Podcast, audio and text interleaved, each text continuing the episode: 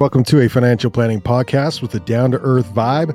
Sasquatch listens to us while laying out at the pool. This is Through the Pines. On this episode, we break down building a base. So, managing your money, learning good habits in your late teens, early 20s.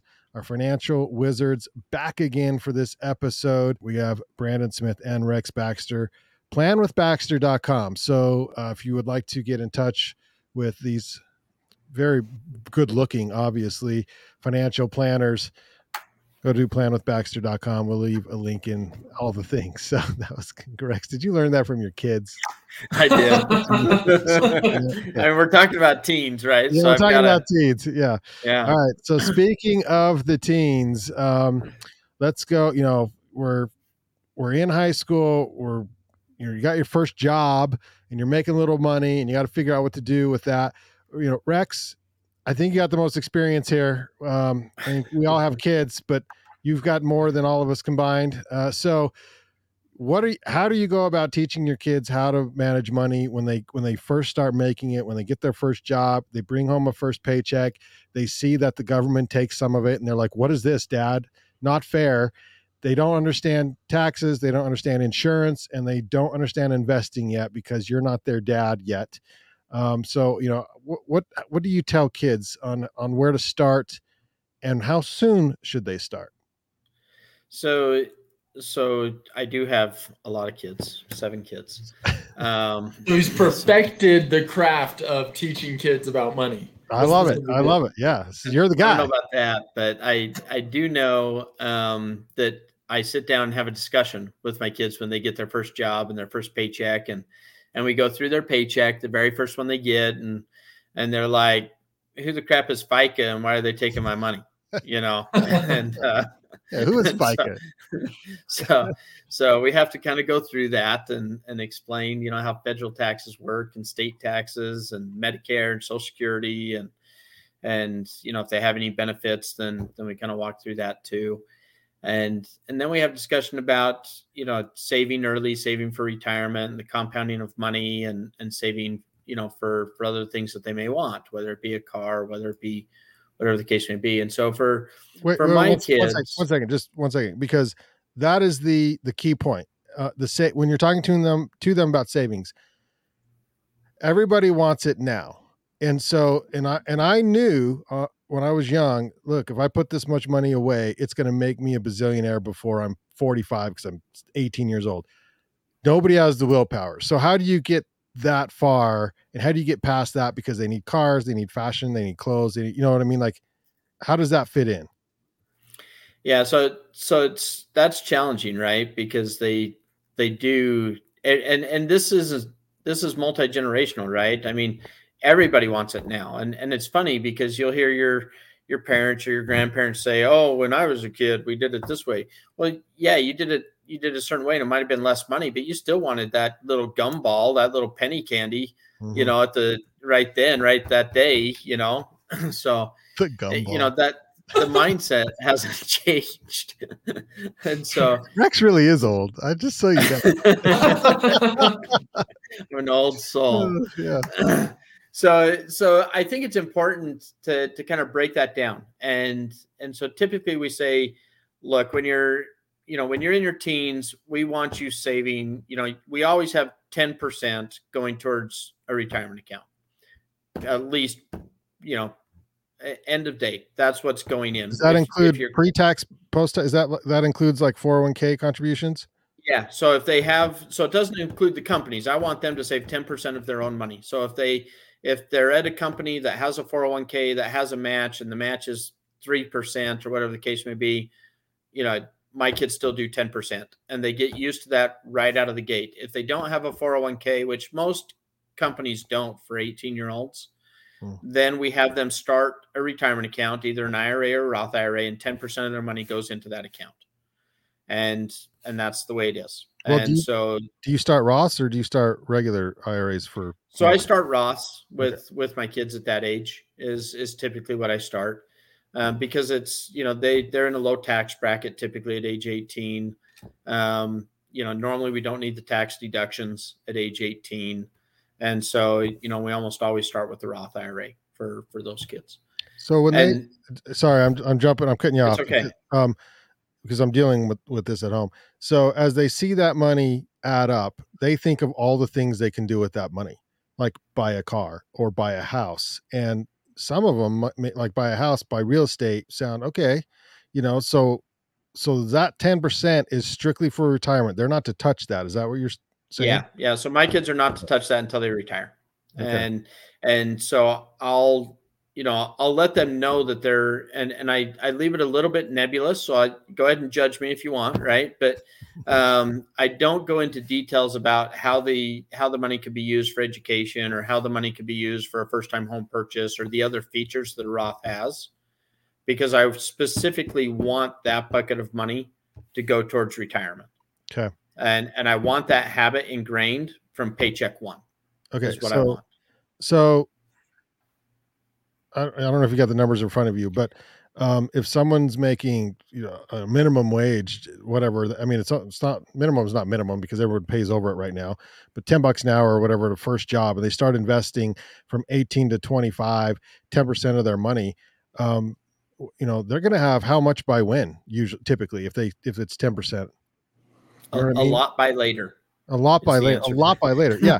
versus if you wait until you're 35 or 40 and then you have to save uh, i think if you wait till you're 40 or 45 i think it's usually what three times as much per month that you need to save to try to catch up At least it's significant. Man, Brand, Brandon uh, looks like you might be crunching some numbers for us. Yeah. Yeah. just some real general numbers, right? If they're making fifteen dollars an hour, twenty hours a week, um, you know, annually, that's going to turn into fifteen thousand six hundred dollars, right? So if if they've got Rex that's, you know, forcing them to save ten percent of their income. Strongly encouraging. Oh yeah, yeah. We'll divide. Well, I'll divide that by twelve. That's that's thirteen hundred dollars a month of income. If they're saving ten percent of that, right? So times 0.1, that's going to be one hundred and thirty dollars per month. If we grow that, let's just grow. You know, they're fairly aggressive. Let, let's grow it. At, I'll just say an eight percent to be conservative on that number. An eight percent rate of return, and then we do that over how many years? How many years should we grow that? 28, 38, 48, 58. So call it 45. Let's call it 45 years. 45 years.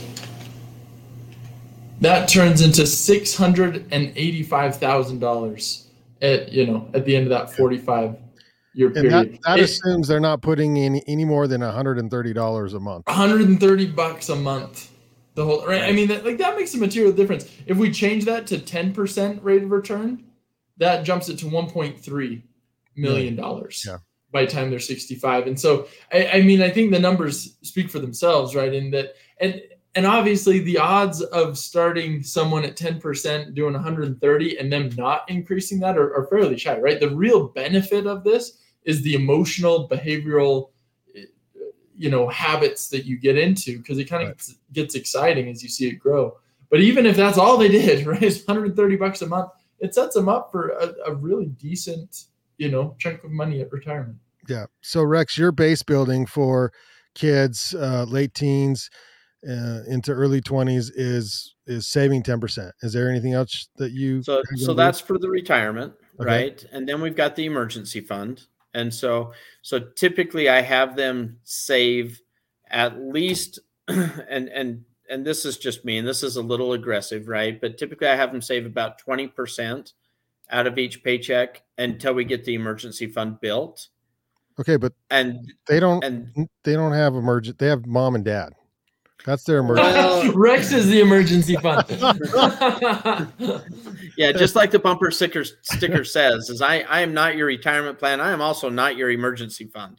yeah right? Let's yeah, just make yeah. this clear. That but but, if- but in seriousness you blow though it, typically emergency funds are based on your spending where they hardly have any so how do you determine that number they they do hardly have any, and so and so that's tough. And so for for me, I go through and I and I look at, you know, what do they have any bills? Do they have to pay their own phone bill? Do they have gas? How much are they spending a month in gas? How much are they spending a month in food, fast food, eating out? How much do they spend a month in hanging out with friends or dates or dances or whatever it is that that those kids are doing, right? And and even though that's not necessarily traditionally kind of mandatory spending because a lot of that's just kind of discretionary. That's what I'm using to teach that lesson right out of the gate. As I'm saying, this is how much you are spending on average month. Is you're on on average you're spending three hundred or four hundred dollars a month, whatever that is, right? And therefore, I want three times that, three to six times that in this emergency fund first. Yeah. Once that's done, then we can start saving for houses and cars and everything else. What vehicle and, do you put the emergency fund in? So for for my kids, we've just used a, a high yield savings account, and and so you know we wanted it liquid like we do on all emergency funds. Um, I wanted it just a little bit out of sight, out of mind, so that it wasn't so easy to move into their checking account and to spend mm-hmm. on on something that they just wanted. Yeah. And so for my kids, I I tried to use a different institution than what they're using for their normal checking and savings. No, they that's what makes me so mad about banks is it's so easy to just transfer stuff. It is. Spend, just oh, I can just spend all this money. Yeah. Come on, yeah. give me more hassle. Make this more complex. Yeah, yeah, more complex. Okay, right. so then you have the emergency fund built up, and then they can, uh, like you said, they can think about other things like houses. Yeah. Then, then we can reallocate that twenty percent towards house, car, whatever. You know, my my kids have been, you know, they a lot of them really want to get into a house, right? And houses yeah. are really expensive. And and so we'll talk about that, but you know, we we really try and get them to save up so that we have a good down payment for a house when they when their income is high enough for them to to qualify for a loan. So from a financial planning uh, perspective, a good down payment for a house would be what, 5, 10, 20 so so optimally 20, 20 would be phenomenal right yeah. the, but yeah, most need like a hundred thousand these days right and, and so most people are not in that camp and so our our goal is to try and get them into a house without having to pay pmi or permanent mm. permanent mortgage yeah permanent so that, mortgage that's insurance? 20 yeah uh, uh, private no. primary mortgage primary. primary there we go primary mortgage insurance so so normally it's 20%, but sometimes you'll get financial institutions that will do a first and a second. So the first is hmm. at 80%, so you don't have the PMI, and then they do a second that will be another 15% kind of thing. And so, you know, different institutions structure that different ways to try and help you out with a little bit smaller down payment. But, you know, if they want to get into a house, we want them to get into a house that they can afford. And, and that comes into, you know, uh, questions that, that we'll probably cover here in just a little bit about you know buying real estate as you get into your 20s and and 30s and things like that. But but it's good for them to know that that's what they're shooting for. And and and and it's also good that you build those habits early. You know i just had one son come to me and say hey dad i just got a raise. And and it wasn't a very big raise right? It's a really small raise. So literally we moved his his monthly saving from like 130 a month to like 135 right? And he's like does this five dollars really make a difference? And it's like you know the five dollars isn't what makes the difference it's the habit that makes right. the difference. Right. And if you say no to to that today then it makes it 10 times easier to say no to it when it really does matter. Yeah. And so you just say yes and and you just do it. And okay. and so far it's worked all yeah, right. so, very good. Okay, so one, ahead, one piece of one, just wanted to throw one thing in there. I, th- I think Rex is right. If, if, you can, it would be optimal to have twenty percent down on a house. But I think it's important to realize that just because it's optimal doesn't that doesn't necessarily mean it's the best situation. In fact, I've had uh, a few different couples right come to me. One said, "Hey, Brandon, I'm not buying a house, and I'm never going to have a mortgage. I'm going to save up and buy my house with cash." Because I don't want to have a mortgage. I had someone else just bound and determined. I'm going to put 20% down. I don't want to pay mortgage insurance and and you know that's what we do is we, we put 20% down my family or something. I can't remember the story. Either way though, they both had these lofty goals set. And, and I remember going through that with them and saying that's fine, right? I mean, if that's if that's a goal you want to do, um, then great. As long as you can acknowledge that more likely than not, that's going to be a major financial hindrance to you right? It's it's not the correct decision as far as building wealth or or getting you know building up assets right that that might feel good um, depending on your personal moral compass but at the end of the day if you know if you're sitting there still saving up money while you know you're trying to build up this 20% down to this 100% down and and houses are appreciating faster than you can save that 20% or 100% you're going backwards you, you know and you'd be better off to arguably assume a little bit more risk and take on a little bit more mortgage in order to get into that house and so i think that's a, a, an important piece of clarification that even though optimal is 20% um, sometimes the better choice is, is to do 5%, you know, and, and get into a house.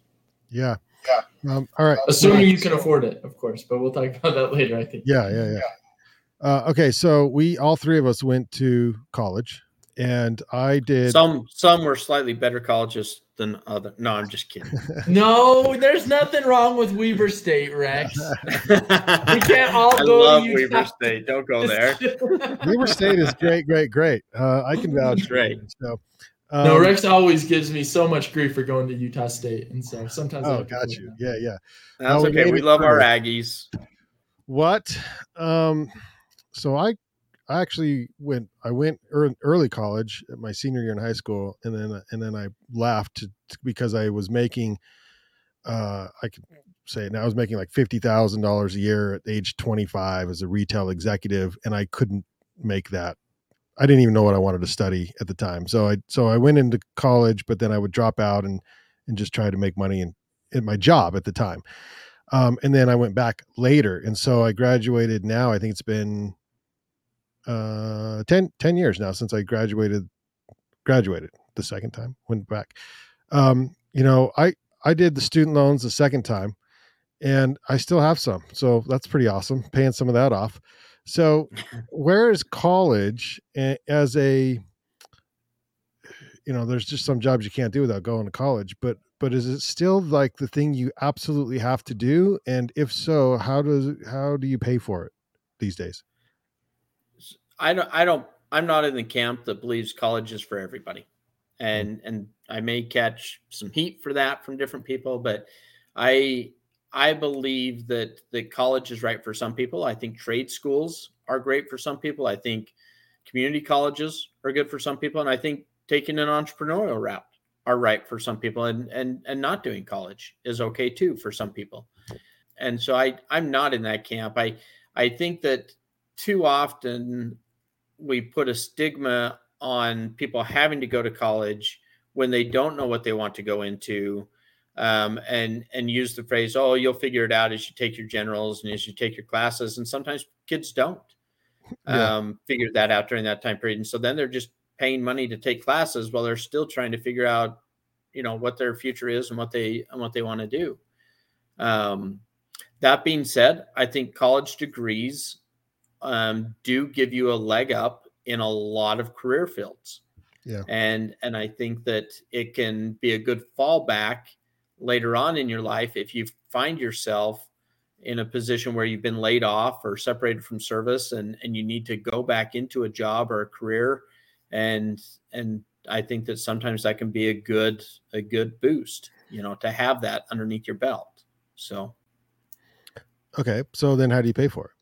So I think work hard. No. Um, what kind of work? so, so that's that's not available to everybody, right? And some colleges are more expensive than others, and so sometimes I think you need to take out student loans. I think the trick is not taking out so much in student loans that it takes a, an enormous amount of time to pay them back, and mm-hmm. and so I think that between being selective on what colleges you go to for certain parts of your college career because lots of times you can do your your associates or your generals at, at a less expensive college such as a community college or or even some state schools like Weber State and, and Utah State and University of Utah are all fairly inexpensive for in-state students. They're they're about today they're give or take about seven thousand dollars a year for tuition for in-state tuition and and so you try and do everything you can to minimize your costs first and then second if you can work then work a little bit even if it's part-time and then third, if we need to take out some student loans, then we take out student loans. I, I'm a big believer that you don't take out more in student loans than what the average first year income is for your chosen career field. And so if your chosen career field is and I'm I'm going to just shout out some bad numbers here for a minute.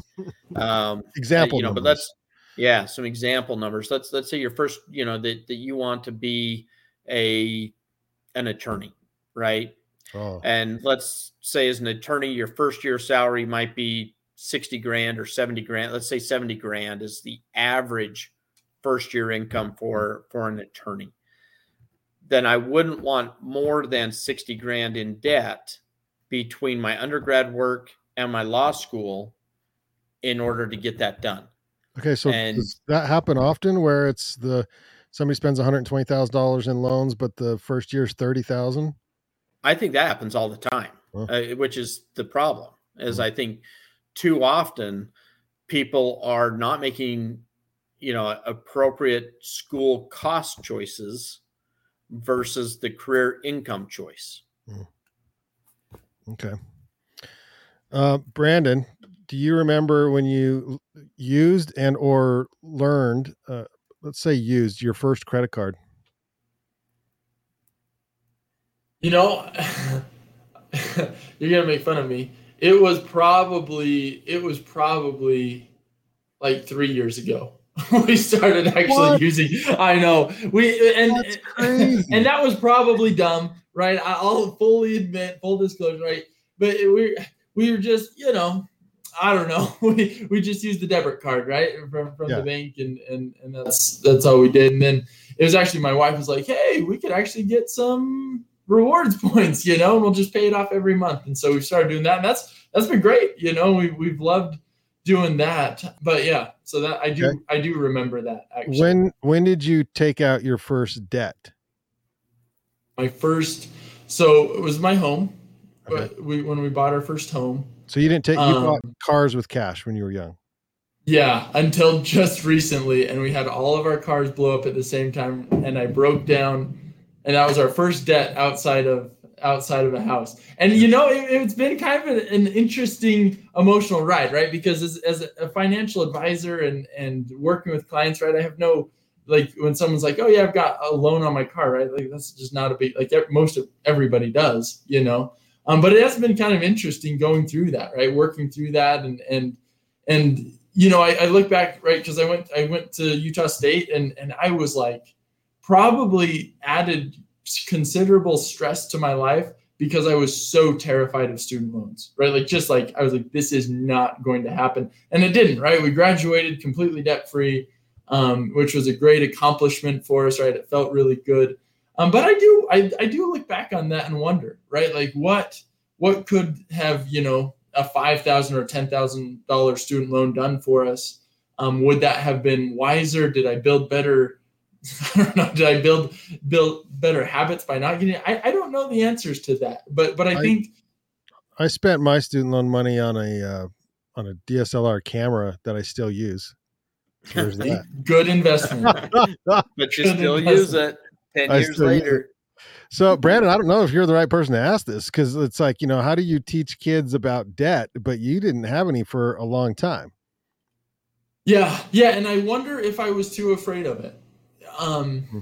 and and I don't know. I, I think having watched multiple, I mean, you know, hundreds of people scenarios with debt, um, that there's a healthy way to utilize debt and there's a very unhealthy way you know and and and finding that balance is is key i think circling back around to what rex said is is ultimately i think it needs to be make sure it's done with prudence and and and done within you know a, a fairly reasonable setting, right? That, that even now, right? Like when all of our cars, you know, literally, yeah. I mean, we took them, it was like the worst case scenario ever, water heater, and we had everything going. So I finally broke down. It's like, you know what? Like we could have liquidated emergency fund, but at that point, right, the choice was sell, sell investments. And I didn't want to do that, especially with the markets down. It was use up all of the emergency fund, right? Buy two cars and just kind of deplete out the emergency fund and have no liquidity. Or you or go out and get car loans, right? And so we ended up getting two very reasonable um, car loans, about you know thirteen thousand dollars a piece, right? So nothing nothing crazy at three three percent and two point nine nine percent, right? So very reasonable rates, um, reasonable loans, um, and I think that's going to play out to be a really a really good thing for us. But but I think that might be you know my advice would would be to try and avoid it you know if possible and and you know but don't don't be crazy about it either right? If if worst comes to worst and, and you need to leverage that I, I think that makes sense. All right rex what's, what's healthy what was, debt management for kids?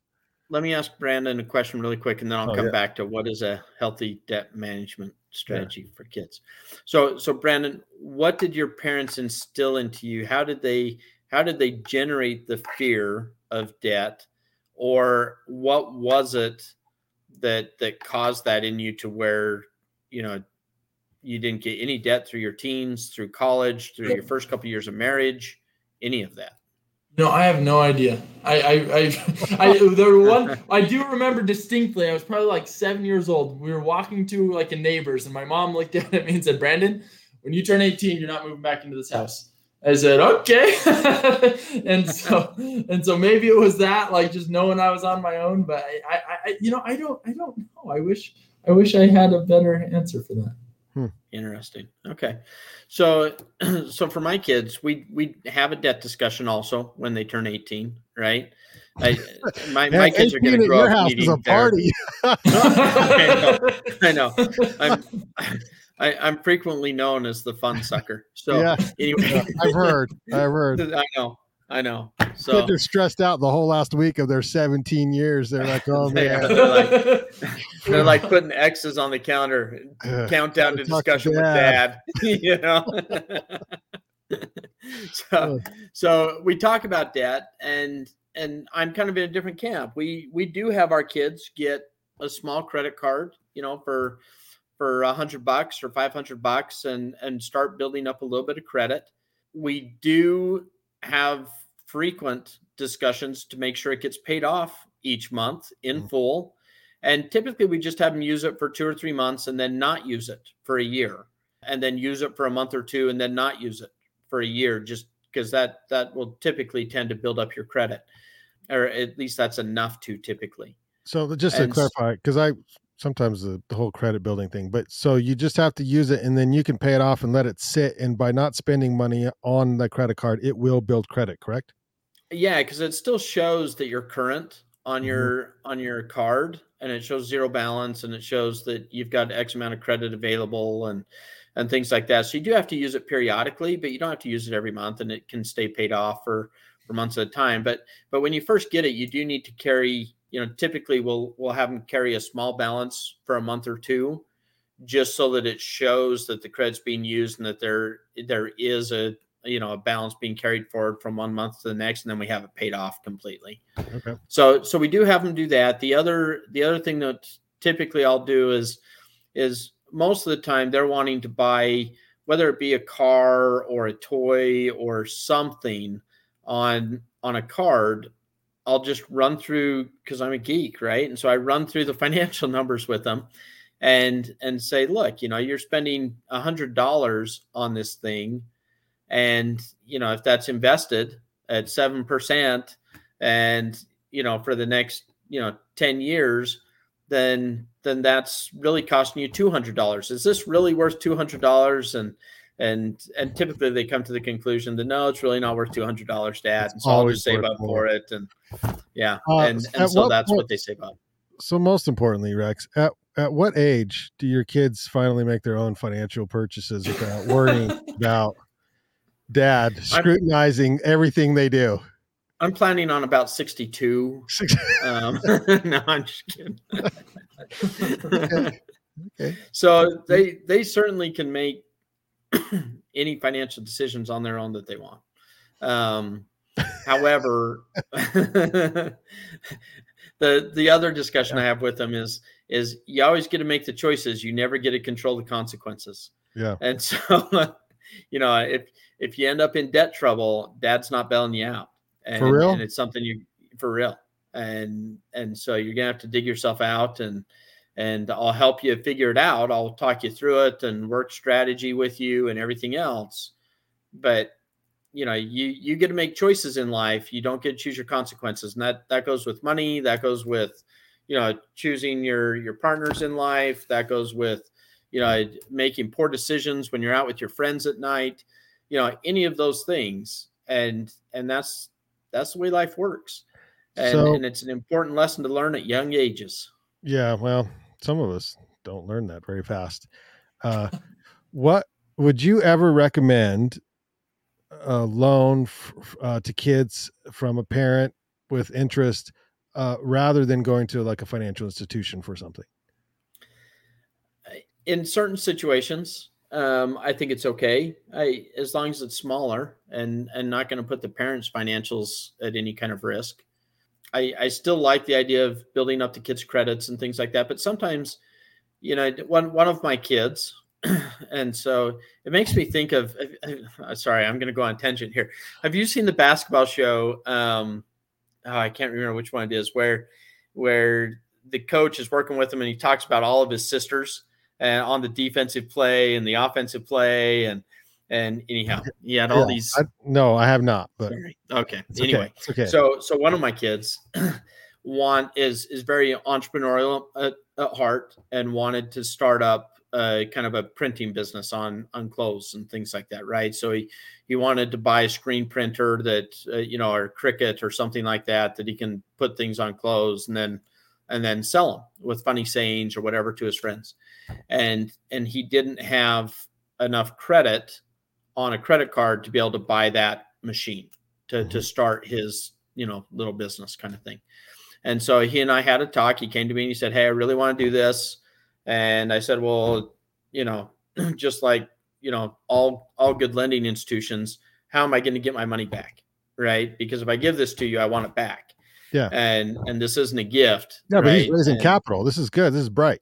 He's raising capital, right? And so we have that talk and and so I make him go back and and work on a spreadsheet or handwrite and say, well, if I sell, you know, 10 shirts, you know, it's going to cost me $5 per shirt and it's going to cost me so much for vinyl and and this is the profit. And if I give you part of the profit, then I've got part of this left to to, to buy more shirts with, and this is how you're going to get paid back. And based, you know, if I can sell so many shirts a month, then you should get paid back in eight months, kind of thing. And and so we kind of go through that process, and I say that's great, and you know, I'll do that, but I'm going to charge you, you know, 25% interest just so that you learn the interest lesson really, really hard. I don't really say 25%, but yeah, yeah Rex is making money on this deal. That's why I have so many kids. Yeah. This is just a money game for him. you know how much money I've spent on you kids? All right. Time for dad to get some back. Yeah. So, so normally I do charge them interest and I, and I show that to them each month, right? That mm-hmm. you, you paid me 50 bucks, 45 bucks is going to principal, five bucks for interest and and this is your new balance right and we and every time they just you know transfer the money to me and i just go through that with them really quick either on a text or or pull them into to my home office and we just pull up the spreadsheet and show them where we're at and, yeah. and go through it so so i think that's an important part of life is is teaching kids that so if it's within reason i'm okay with that um, and a fan of that actually i think if it's a large amount like i, I won't co-sign on cars for my kids i won't co-sign on a house or real estate for my kids. I, you know, and and I and I'm not judging anybody that does that. That's just my own personal feeling and belief. You know, I I also don't pay for college for my kids. Hmm. You know, and, and so I'll let them live at home. I'll provide room and board and and things like that at my house for them if they if they while they're going to school, but they need to figure out how to pay for school on their own. And so, you know, it's there's there's another funny saying out there that you know and, and i'm i'm not rich but you know it's my money is not their money right? My money is my money and, i was gonna say that's why you still have money. Right and so yeah so any, anyhow i think those are all important lessons to teach to teach your kids as they're getting into their teens and, and late teens is is how to manage money how to how to do a budget how to you know pay off debt you know, if you're going to take it, make sure you understand that and how that crunches your cash flow um, so that you can't do as many things if you're if you're burdened down with a bunch of debt. I, I like to always ask people that if you who spends more on toys, entertainment, and fun stuff, The guy who constantly has ten thousand dollars of credit card debt, or the guy who constantly keeps ten thousand dollars sitting in the bank? Who Oh, spends more on fun? I Yeah, don't know. it- the guy with the money in the bank. Absolutely. The guy with money in the bank because he's not paying any interest. Oh, got you. I thought the guy with the credit card because he's always spending it. Well, right, and that's what everyone thinks, right? But Yeah. really, when you come down to, it, I've I've done plans for people who have been spending twelve hundred dollars a month in credit card Oh.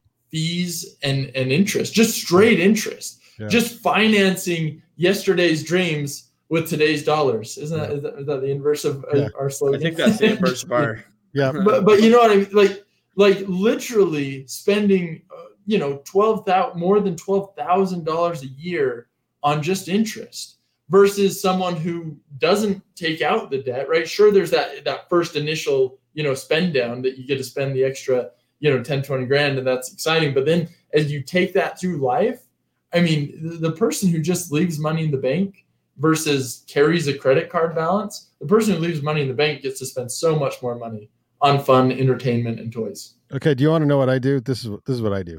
So yeah, I'm dying there's to know. I'm sure you are.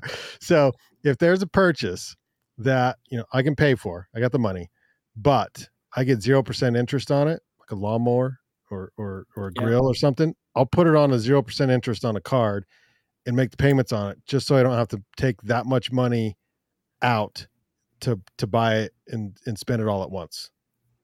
are you taking that money and the extra money and investing it over that time I should. No.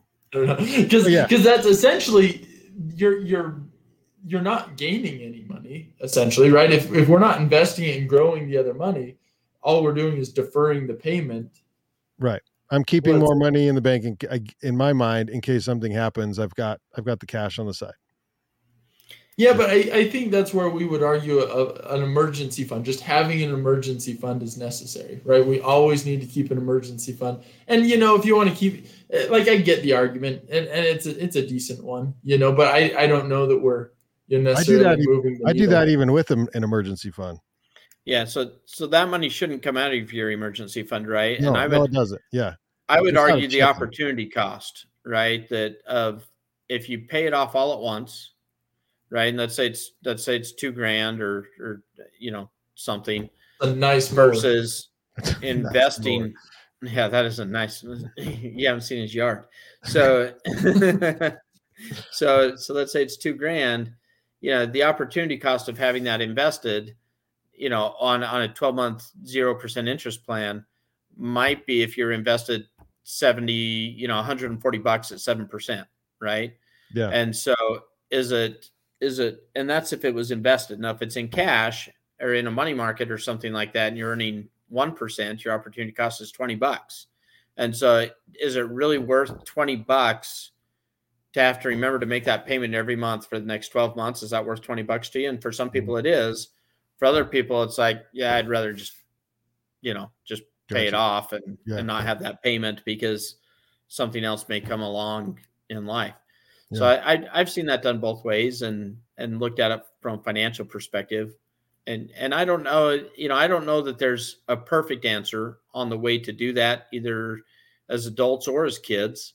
I do know that there's a lot of wrong answers. Um, you know, lots of times we'll say there's no right answer, and and this time I'd say there's a few right answers or or no perfect answer, but a few right answers. But there's certainly a lot of wrong ways to do that with kids. So. Yeah. Okay. Brandon, you have some more numbers? Do yeah. So this is according to the 2022 trustee report for Social Security. Um, the Social Security Trust Fund paid out 59.1 billion dollars more than it received in 2021. Believe it or not, that's only the second time that's happened in the last 25 years that the cost exceeded the income. But as we're going, as you know, our current trajectory, that's going to become more and more the norm, right? As Yeah. as as baby boomers go from paying into the system to now all of them pulling money out of the system, you know that that's where that's where people start to get concerned about social security. And I should probably preface this with, and we have this conversation all the time. Um, trust funds set to run out, and it you know depends, but the most common number I see is trust fund for social security should be out of money by the year 2031 meaning that all that extra savings, right, their emergency fund, if you will, will be completely depleted down to zero by 2031. At that point, the money scheduled to come in should cover approximately three quarters of the benefit they've promised to pay out. So, hmm. I mean, I know we've talked about this in past episodes, but essentially, if you're planning on Social Security and, and looking at that down the, the way, a lot of times we feel very comfortable if, if, if the assumption is, hey, we'll plan on three quarters of the Social Security benefit or 80%. Um, with that said, though, and, and, and again, we've talked about this before, most people think that politicians will likely you know no political party wants to put their name on on taking social security away. So we'll probably see changes that will get that benefit higher but maybe make it harder to get delayed you know increases might be a little bit less. But anyway i thought that was kind of an interesting stat. Second time in the last 25 years that we uh, went negative yeah. yeah that's I hope that's not a big trend coming up so rex your oldest are, are girls and um, eventually they date and sometimes they even get married you know?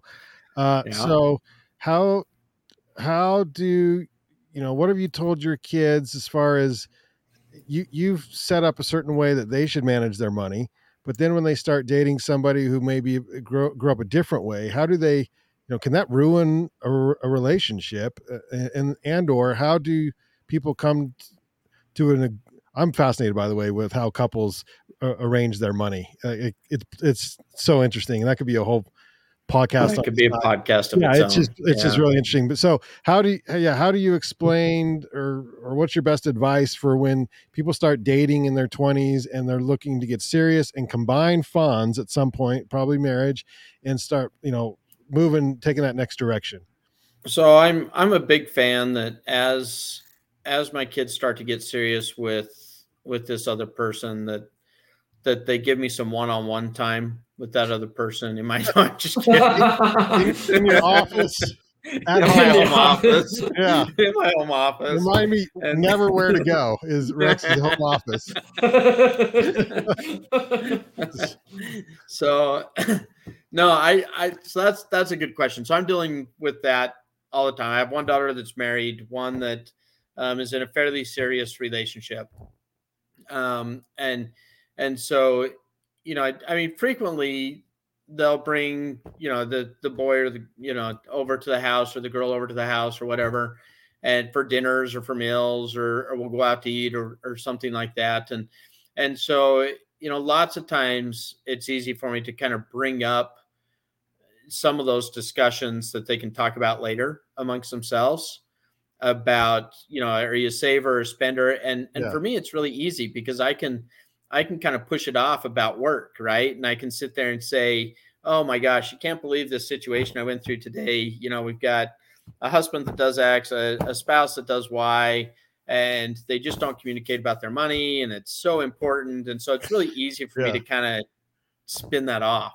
on work yeah. which i know everybody doesn't doesn't get to have but I, I think it's important to understand if if they're savers or spenders and and before marriage you know to have those discussions. And so when when my son-in-law came and asked me to marry my daughter you know i had that discussion of you know who's the spender in the family and who's the saver in the family? Because there's almost always one of each in the family one that's a little more of a spender a little more of a saver. Rarely do you get two strong savers. On a on occasions you'll get two strong spenders, and that's real trouble. Um, you know, yeah. and and so you know we'll we'll have that discussion a little bit about have you talked about that, and and we'll we'll kind of have the discussion. Have you talked about money, saving, and spending? Have you talked about how you're going to raise your kids? Have you talked about religion? Because those are the three common divorce factors, right? Is is is those and i don't get into the personal intimate stuff because that's between them. And so i just you know i just kind of stay away from that. But but the other three we talk about. And yeah. thank you. Thank you. Yeah. okay so what's your advice on how you know couples in their 20s and they're serious and they start to join accounts or not? Uh, how what's the best way to yeah so that? my my other daughter came to me just here recently the one that's in a serious relationship and she's like dad we really want to be saving so that you know, when we do get married, whenever that day comes, that we can buy a house. And we really, you know, I'm making good money and I'm a saver. My daughter really is a good saver, and and he's making you know fairly good money, but I'm not sure he's he's really that good of a saver. And so I don't want to be the only saver in the family, and ha- and be reliant upon me saving all the money for the house. So can we open up a joint account, and both save into a joint account towards this goal, as, as and and you know, and I said, well, it's not for me to tell you whether you can or not. You're an adult, right? Yeah. However, since you asked, right, the answer is no. Just looking for uh, some advice, friendly dad advice, right? Is is no. We don't we don't share accounts before we're married. Is my okay, advice. So why? why? Because too too frequently it causes issues that if that relationship doesn't work out, and then how do you split it? Right? Then, then yeah. does he take half? Do you take half? Do you take three quarters? He takes three quarters yeah, it's just messy um, because there's no other tie to the commitment there, and and so I I wouldn't do it until you're until you're committed in in a marriage relationship. Is my personal opinion. Not others will have other opinions, and that's okay. No, we right? want this yours, just, yeah, we want yours today. So once you're married, do you recommend people do have joint accounts? So I, I, think that they should be joint accounts, and and that their spouses should be on their accounts. Now, I think you need to know yourselves well enough to know whether you should be operating out of a combined joint account as your main operating account or whether you operate out of two separate accounts even though both your names are on both and one spouse is going to cover certain things in life and the other spouse is going to cover other things in life you know and, and and have that discussion on how you're going to do it i've seen it work both ways and i've seen it not work both ways yeah. and and the key is communication is yeah. talking it out because if you're not talking about it, then invariably either way you're going to have hard feelings. Well, I right? think the best advice I saw on on money and relationships, believe it or not, was from Steve Harvey. Uh, oh, really? Who who said, you know, well, I'm going to get this wrong, but it's a short clip and it's all over social media. But he and he says it on like a talk show with all these ladies. Um, as the uh, as the hosts or something, and he said, you know, you should have one account, and that account pays all the bills. You should have another account that goes into your uh, retirement, and then she has an account to spend, and he has an account to spend, and they can do whatever they want out of those two accounts. I thought, yeah, fair enough. You know, fair enough. That's clean, right? Yeah. yeah. The the problem becomes what bills are included in the main account. All the living expenses. Yeah. Okay.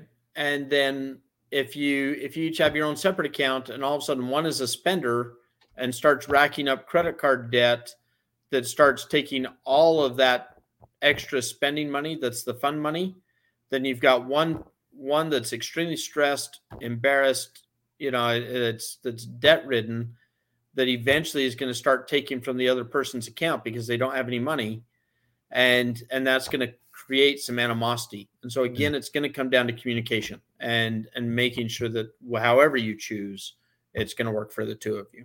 Does that make sense? Yep. Brandon, you have advice so, on this?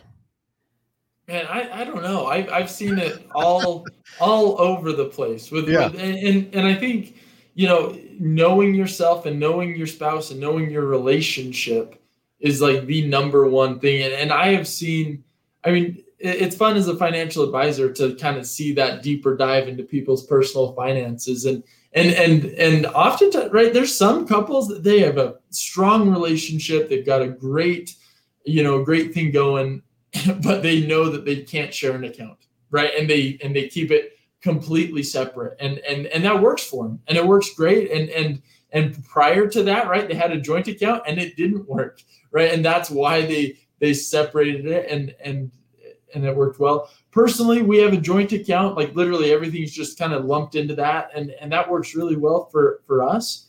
Um, but but I think there's a lot of it takes a lot of communication, right? A lot of communication on on my part and on my wife's part, right? That both that we're both on board you know anytime we we want to spend bigger purchases we talk to each other about it you know and, and it's kind of been fun. I mean college right a big purchase was like five dollars and now now the bigger purchases the dollar amount has gone up but but i think that communication and understanding yourself is is the most important part. And and just realizing that i mean there are struggles right? And people people there are people that struggle to make good financial decisions and that doesn't mean they're bad people. That doesn't mean they can't be great spouses. That just means that you've got to set into place some some parameters to help the relationship succeed. And so that there's not those constant grind of frustration. And i would say that would probably be my one piece of advice is wherever you are whether you've been married for two months or or, or 40 years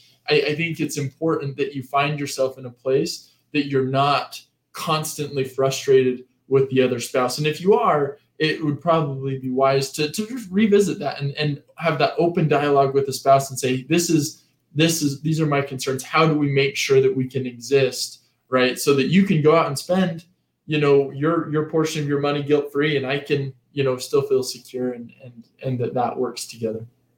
Sounds good. Rex we covered just about everything here um on i've got one one little story on that same topic yeah. that is you know probably okay vulnerable moment right? As far as that goes. So so i was i was young in my career. I just started in in financial advising and and at the time i you know my wife and i we were just sharing one account right? And and for the most part i mean she she kind of had a little spending account and i had a little spending account but for the most part we just shared one account and and i again very early in my career i was taking a client or you know a, a hopefully new client out to lunch. We'd gone to lunch and i went to pay for it with my card and my card wouldn't go through. And i am young yeah. right? And i am young and i'm like oh i'm sure there's money on it. Try it again right oh, try it one more time, right? and so embarrassed. And I'm That's like, always the solution. Just keep trying it until it goes I'm through. like, well, you you get this one, and I'll get I'll I'll get the really expensive one next time. you Yeah. know? and, and so I had to make him pay for for my lunch, yeah. right? Uh, unfortunately, never became a client. Uh, needless Yeah. to say. And so I go home and talk to my wife, and she's like, "Oh yeah, I forgot. I bought some things on that card, and I forgot to move the money over to pay it off." And I'm like, "Well, do we have the money? Yeah, we've got the money. I just forgot." And I'm like, "Well, I'm not upset that you bought the stuff. I'm just upset that you forgot because Yeah. you know." Yeah. And and so from that time on, we've kind of had separate um, spending accounts for that reason. Yeah. And so you know, Well, I you- think she's never regained different. your trust, is what I just heard. She has all of my trust in the world, just not access to my separate account. Oh, oh. okay. All of it but that. Uh, yeah, Well, let's let's bounce out of here. But I I was curious, maybe if you got a short answer, Rex, what um because we haven't we talked about pretty much everything except for how deep do you go and when do you go into like stock purchasing and mutual fund management and like the the really inner workings of managing money with uh, late teens and and early 20s with people who are when they first start making money do you, You know, them- mo- I'll take that one. Most Yeah. kids should start listening to our podcast at, like Mm. at five, at five And, and then just have them keep re- re-listening. And by the time they're Yeah. you know on their own, eighteen, they won't even need those discussions. that's good advice i have a seven year old i'll get him on it yeah, yeah.